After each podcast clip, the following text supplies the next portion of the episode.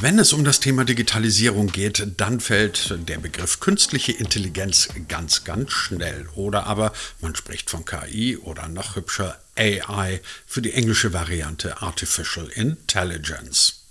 Und klar, wenn man sich so umschaut im Internet oder wenn wir unsere ganzen Geräte anschauen, die wir jeden Tag mit uns rumschleppen, Handys, Tablets oder Smartwatches, dann ahnt man zumindest klar, ohne KI kann das überhaupt nicht funktionieren. Wo man künstliche Intelligenz vielleicht ein bisschen weniger vermutet, das sind Fabrikhallen, doch genau dort, dort halten künstliche Intelligenzen zunehmend mehr Einzug. Und so wird aus der Industrienation Deutschland vielleicht doch noch ganz, ganz schnell und gezwungenermaßen eine Digitalnation, weil ohne künstliche Intelligenz keine Industrie. Wie das alles funktioniert, welche Bedeutung KI in der Industrie hat und äh, welche Perspektiven wir dadurch gewinnen werden, das besprechen wir heute mit Daniel Szabo. Daniel Szabo ist CEO von Körber Digital und was er dort macht und nicht nur das, das erzählt er uns gleich in der neuen Ausgabe von D25, dem Digitalisierungspodcast von Hybrid 1 und vom Digital Publishing Report.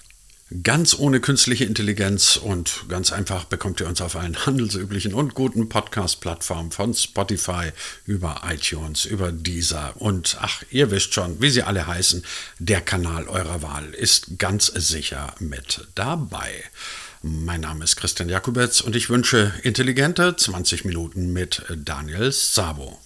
Herr Sabro, Sie beschäftigen sich bei Körper Digital mit künstlicher Intelligenz. Das tun jetzt inzwischen relativ viele, aber Sie machen es in einem besonderen Bereich, nämlich künstliche Intelligenz in der Industrie, in der Fabrikation. Wenn ich das A richtig verstanden habe und wenn es legitim ist, das so ähm, komprimiert auszudrücken.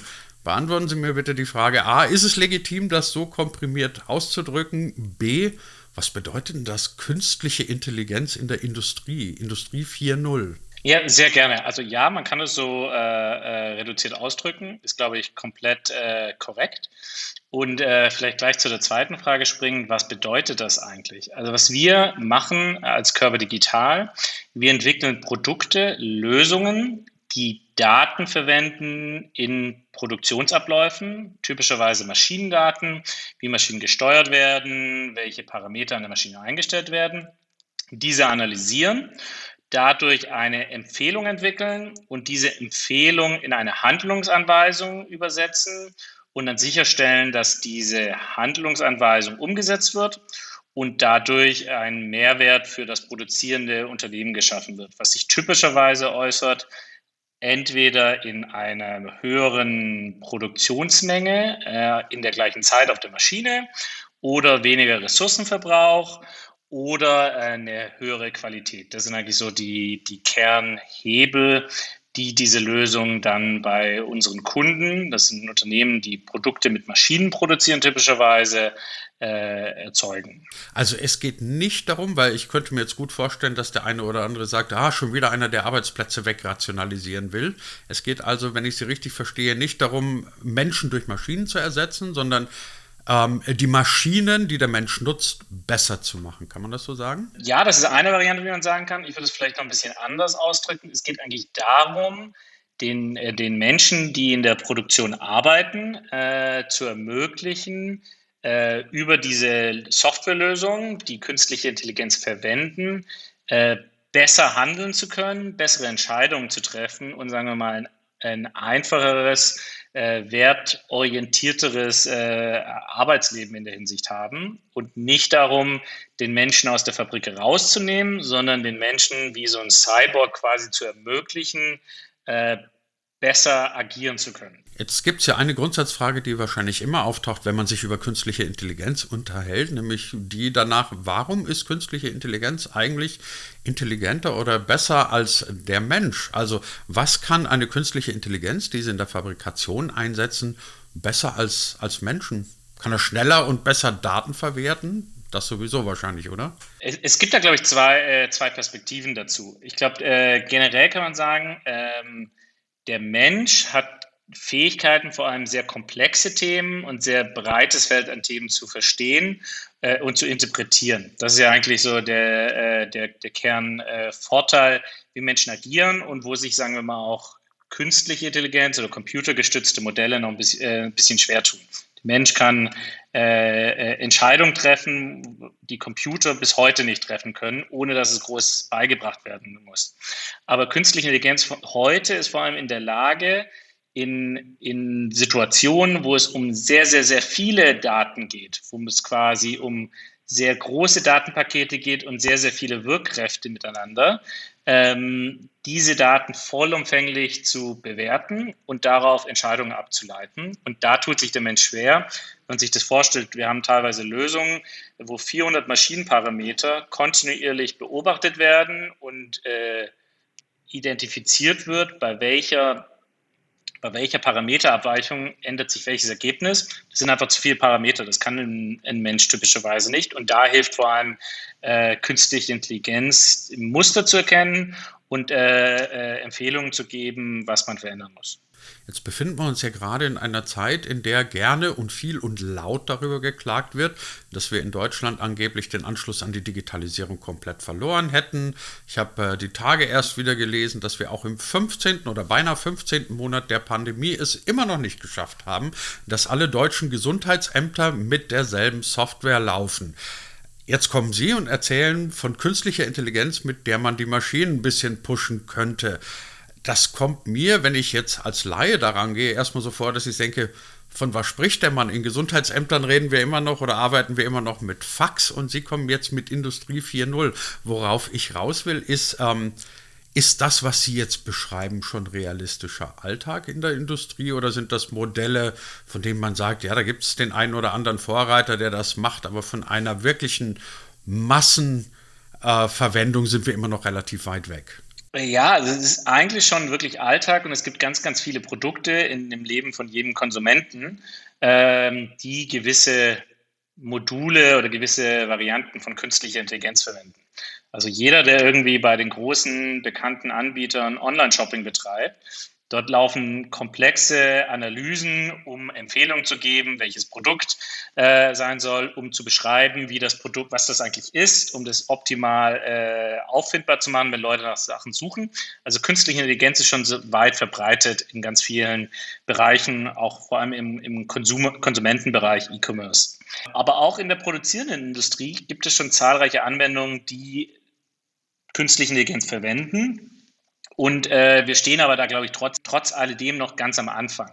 Also es ist jetzt noch nicht so, dass schon alle Wertpotenziale gehoben wurden, sondern es ist, also ich sage auch immer gerne, das Feld ist noch nicht verteilt.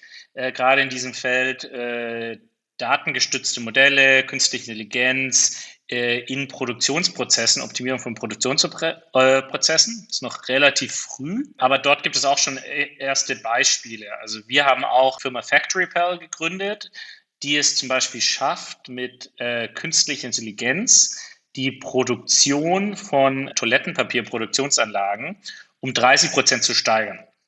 Und das sind halt äh, Themen, das hat man jahrzehntelang versucht. Das war früher nicht möglich, beziehungsweise hat keiner erreicht. Und das, da gibt es mehr und mehr Beispiele aus verschiedenen Industrien. Weil Sie gerade gesagt haben, da stehen wir beim Einsatz noch ganz am Anfang. Wie würden Sie denn äh, ganz generell gefragt die ähm, wie soll ich sagen, die Kapazitäten, die, den, den Reifegrad von künstlichen Intelligenzen einschätzen. Stehen wir da auch gerade erst am Anfang oder sind wir schon so hoch entwickelt, dass wir sagen, okay, da kann man nur noch ähm, irgendwo in Feinheiten was besser machen? Also ich frage deswegen, weil ich ähm, regelmäßig natürlich auch mit künstlicher Intelligenz in meinem Alltag konfrontiert werde. Und es gibt oft Momente, wo ich mir denke, wow, das ist mal echt cool, was da passiert ist. Und dann sitze ich wieder daneben und denke mir, mein Gott, wie doof ist das denn? Du kriegst ja die einfachsten Sachen nicht hin. Ähm, und dann schwanke ich immer in meiner Bewertung so hin und her. So, jetzt habe ich einen ausgewiesenen Fachmann für künstliche Intelligenz da und würde diese Frage wirklich sehr, sehr gerne weitergehen. Künstliche Intelligenz ganz am Anfang und noch total doof oder dann doch schon auf dem Weg ins Abitur und kann demnächst äh, in die Freiheit entlassen werden? Es geht, glaube ich, weniger darum. Ich glaube, es gibt genug Technologien und Methoden, ähm, also da, da, ist das Abitur schon bestimmt bestanden. Und ähm, aber das ist eigentlich weniger eine Technologiefrage, was Sie beschreiben, sondern es ist eigentlich eine Frage, wie diese Technologie in die Anwendung bekommt. Es geht eigentlich immer um diesen Dreiklang. Also einerseits muss ich natürlich Daten haben und Modelle haben, mit denen ich starten kann. Das ist, sagen wir mal so, die, die, der erste Dreiklang. Dann geht es darauf, die Daten zu analysieren und Handlungsempfehlungen oder Insights abzuleiten, um zu identifizieren, okay, was, was, was habe ich denn erkannt? Und da hören dann auch schon die meisten Firmen auf und deswegen sieht man auch wenig, sagen wir, Wertschöpfung über diese, äh, diese Technologien, nennen wir es jetzt mal AI.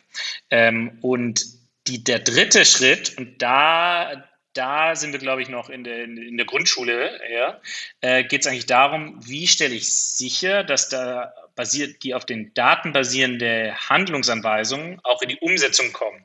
Weil wenn ich nichts verändere an meinem Verhalten, wenn ich nichts verändere, wie Maschinen gesteuert werden, wenn ich alles gleich mache wie davor, nur ganz viele Daten gesammelt habe, dann verändert sich nichts und dann kann auch nichts, wenn sich nichts verändert, bleibt alles wie es ist und dann kann ich auch keinen Wert schaffen. Und ich glaube, da sind wir jetzt gerade in der Phase, wo die Technologie relativ breit äh, zur Verfügung steht ähm, und man sich eigentlich damit beschäftigen muss, relevante Probleme zu identifizieren und Produkte zu schaffen, die auch eine Handlungsanweisung in die Umsetzung bringen, sozusagen. Wenn man sich ein bisschen in den Wirtschaftsteilen der Zeitungen, der Radiosender, Fernsehsender umschaut und umhört, dann kriegt man da oft so ein bisschen mit, naja gut, wir sind jetzt kein innovatives Startup-Land, wir sind noch keine Digitalnation, aber wir sind immer noch ein, eine Industrienation, eine Exportnation und Made in Germany ist immer noch irgendwie ein Gütesiegel. Ähm, auf dem wir möglicherweise eine Gesellschaft, eine funktionierende Gesellschaft äh, für die nächsten Jahrzehnte aufbauen können wenn ich mir vorstelle, dass wir möglicherweise dann in diese Industrienation auch noch ähm, wirklich gut funktionierende künstliche Intelligenzen einbauen, dann würde ich jetzt nicht so weit gehen wie damals Franz Beckenbauer nach dem, nach dem WM-Titel, als er gesagt hat, wir werden auf Jahrzehnte unschlagbar sein, aber könnte das in der, wie soll ich sagen, in der, in der Weiterentwicklung Deutschlands als Industrienation einen entscheidenden Schub geben, wenn wir unsere Industrie durchdigitalisieren? Äh, ich würde sogar noch einen Schritt weiter gehen. Also ich würde sagen, ähm, dass wir perfekt positioniert sind eigentlich, um dass der Marktführer für die äh, Welt, die produzierende Welt der Zukunft sein zu können. Und zwar, was ich damit meine, ist, wir sind, also die europäische und vor allem die deutsche äh, Volkswirtschaft, hat eigentlich stark davon profitiert. Einerseits die Automobilindustrie, ganz große Industrie, klar, aber auch ganz stark über den Mittelstand, der hauptsächlich anderen Firmen ermöglicht, Produkte zu erzeugen, zu produzieren. Klassischer Maschinenbau, chemische Industrie, Zuliefererindustrie, äh, haben sehr, sehr viel davon gehabt. Und jetzt geht es, glaube ich, darum, dieses, diesen Erfolg in die digitale Welt zu übersetzen und sich wirklich damit zu beschäftigen, wie kann ich mit digitalen Methoden, digitalen Tools, digitalen Produkten erreichen, dass die Produktion global effizienter, nachhaltiger äh, äh, und zielgerichteter produzieren kann.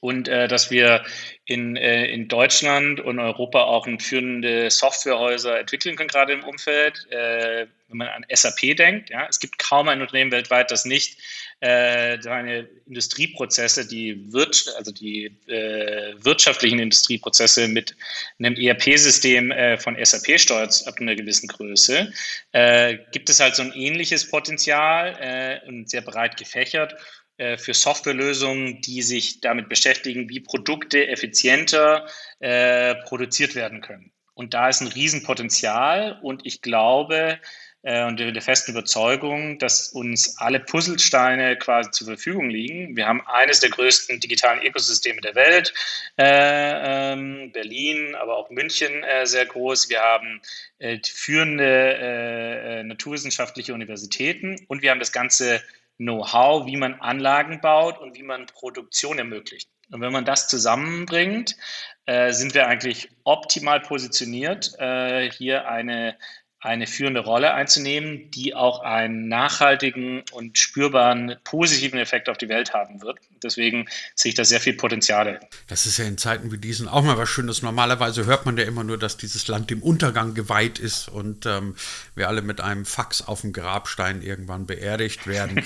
ähm, Herr Sabo, jetzt haben wir sehr viel über übergeordnete Dinge und über ein paar Metaebenen geredet. Ähm, reden wir über Ihren Alltag. Sie sind CEO bei Körper Digital. Was ist Körper digital, was ist Körper normal und was ist vor allem Ihre Position in dem Konstrukt? Ja, äh, sehr gerne. Vielleicht fangen wir mal mit Körper an. Das ist das drüberliegende Konstrukt. Äh, Körper, äh, die Körper AG ist ein großer Maschinenbauunternehmen mit sehr großem Fokus auf digitale Produkte. Wir sind in verschiedenen Industrien tätig, sowohl mit Anlagen, Maschinenbau, als auch mit spezialisierten Softwarelösungen. Und Körper Digital ist einer von fünf Geschäftsbereichen. Und äh, als CEO Körper Digital leite ich den Geschäftsbereich äh, Körper Digital, der sich damit beschäftigt, wie können wir eigenständige Softwarefirmen bauen, die mittels künstlicher Intelligenz äh, äh, produzierenden Unternehmen ermöglichen, äh, effizienter äh, zu produzieren. Und wir haben da äh, drei Standorte, Berlin, Karlsruhe und Porto in Portugal. Knapp 160 Mitarbeiter, Status äh, heute, äh, zwei eigenständige ähm, Unternehmen. Äh, eins ist quasi in der Ausgründung, das andere ist, das hatte ich schon erwähnt, Factory Pal. Ähm, und äh, wir beschäftigen uns eben wirklich damit, wie können wir Lösungen bauen, die industrieagnostisch sind, in einer gewissen Art und Weise. Wir fangen in der Industrie an, wollen aber Lösungen haben, die man auch in eine andere Industrie äh, bringen kann, äh, wenn sie gut funktionieren, die maschinenagnostisch sind. Mit maschinenagnostisch meine ich, dass wir Lösungen bauen, die nicht nur für Anlagen von der Körper äh, AG funktionieren, sondern eben Anlagen, die mit allen äh, oder Software bauen, die mit allen Anlagen in der Industrie funktionieren, also auch mit Wettbewerbsanlagen ähm, und äh, Lösungen, die immer datengestützte Modelle AI nützen, um äh, Usern, in dem Fall meistens Leute, die äh, die Maschinen betreiben, zu ermöglichen, äh, effizientere Produktionsprozesse äh, zu ermöglichen im Unternehmen. Und das äh, ist vielleicht mal so der Überblick. Und dann können wir völlig unmöglich über das Arbeitskonstrukt reden, ohne dass wir noch auf ein Buch zu sprechen kommen, das Sie geschrieben haben. Ich muss sofort zu meiner Schande dazu gestehen, ich habe es noch nicht gelesen. Allerdings ähm, erklärt sich das, wenn wir über das Buch äh, gleich reden, ähm, ähm, fast von selber, warum ich es nicht gelesen habe. Aber ich habe den Untertitel gelesen und habe laut gelacht. Der Untertitel ist sinngemäß, wie man in einem großen Unternehmen Karriere macht ohne den Verstand zu verlieren. So, darüber habe ich herzlich gelacht. Ich habe es deswegen bisher noch nicht gelesen, weil ich mich dafür entschieden habe, nicht in großen Unternehmen zu arbeiten, weil ich nach meiner Zeit in großen Unternehmen befürchtete, den Verstand zu verlieren. Deswegen dachte ich mir, das muss ich Sie jetzt unbedingt fragen. Wie arbeitet man in einem großen Konzern, ohne den Verstand zu lesen? Machen wir so eine kleine Zusammenfassung Ihrer Buchtheorie. Eher sehr gerne. Also äh, in, in, der Tat, das Buch heißt Corporate Rockstars, äh, wie du Karriere machst, ohne den Verstand zu verlieren. Ähm, und beschäftigt sich eigentlich damit, ähm, ganz konkrete, pragmatische Karriere-Tipps und Tricks zu geben, wie man in großen Unternehmen äh, viel erreichen kann, viel Einfluss haben kann, viel verändern kann und äh, dabei noch Freude zu haben und gleichzeitig Karriere zu machen. Also es ist eigentlich so, das Ziel des Buches hat eigentlich so zwei äh, Zielgruppen. Einerseits äh, Leute, die, sagen wir mal, ein bisschen äh, eher noch am Anfang ihrer Karriere stehen und sich überlegen, was möchte ich denn machen, wo möchte ich denn arbeiten, große Unternehmen, große Konzerne haben ja auch oft so ein bisschen, ist gerade nicht so, äh, sagen wir mal, in der jüngeren Generation, äh, da gibt es sehr viele Vorteile oder Vorbehalte dagegen und soll einerseits so Mut machen, äh, dass es äh, auch sehr viel Positives hat und dass man dort äh, äh, viel erreichen kann, viel beeinflussen kann und eben auch schon schnell Karriere machen kann, auch wenn das oft nicht so gesehen wird in der breiten Masse. Und um den Leuten da Mut zu machen, da gibt es, glaube ich, ein paar Tipps und Tricks. Ähm, ich habe das strukturiert im Buch äh, anhand verschiedener Themenkomplexe mit äh, jeweils fünf Tipps pro Themenkomplex, äh, die wirklich sehr, sehr hands-on sind, pragmatisch anhand von echten Geschichten, um das ein bisschen zu verdeutlichen. Und andererseits auch, ähm, äh, sagen wir mal, die Zielgruppe, die Leute, die vielleicht sagen, jetzt bin ich schon so lange hier und ich glaube, ich weiß nicht, ob ich das weitermachen möchte. Und ich sehe aber vielleicht äh, äh, andere Leute an mir vorbeiziehen, die vielleicht noch gar nicht so lange im Berufsleben stehen. Da auch vielleicht mal die Perspektive zu eröffnen, wie denkt denn die neuere Generation, ähm, die sehr stark unternehmerisch fokussiert ist? Unternehmertum ist ja quasi, sagen wir mal, das neue Investmentbanking, äh, Startup-Gründer zu sein, etc. pp. um das ein bisschen zu verstehen, um in einer gewissen Art und Weise dort auch eine Übersetzungsarbeit zu leisten.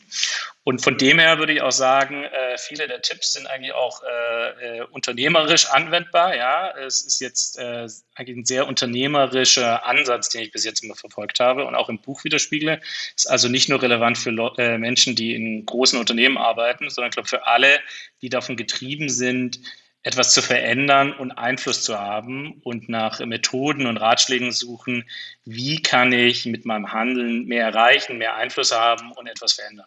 Wunderbar, dann hatten wir heute in der 41. Folge von D25 quasi eine Premiere, nämlich eine Podcast-Folge mit Doppellerneffekt. Zum einen wissen wir jetzt, wie künstliche Intelligenz in der Industrie 4.0 funktioniert, welchen Einfluss sie hat und wie sich das Thema weiterentwickeln wird. Und ganz im Vorbeigehen, ganz nebenher hätte ich jetzt beinahe gesagt, haben wir auch noch Karrieretipps bekommen, wie man in einem Unternehmen Karriere macht, ohne den Verstand zu verlieren, wenn das mal nichts ist. Das alles haben wir heute bekommen und gehört von äh, Daniel Sabo, unserem heutigen Gesprächsgast, CEO bei Körper Digital. Herr Sabo, ganz herzlichen Dank dafür. Vielen Dank.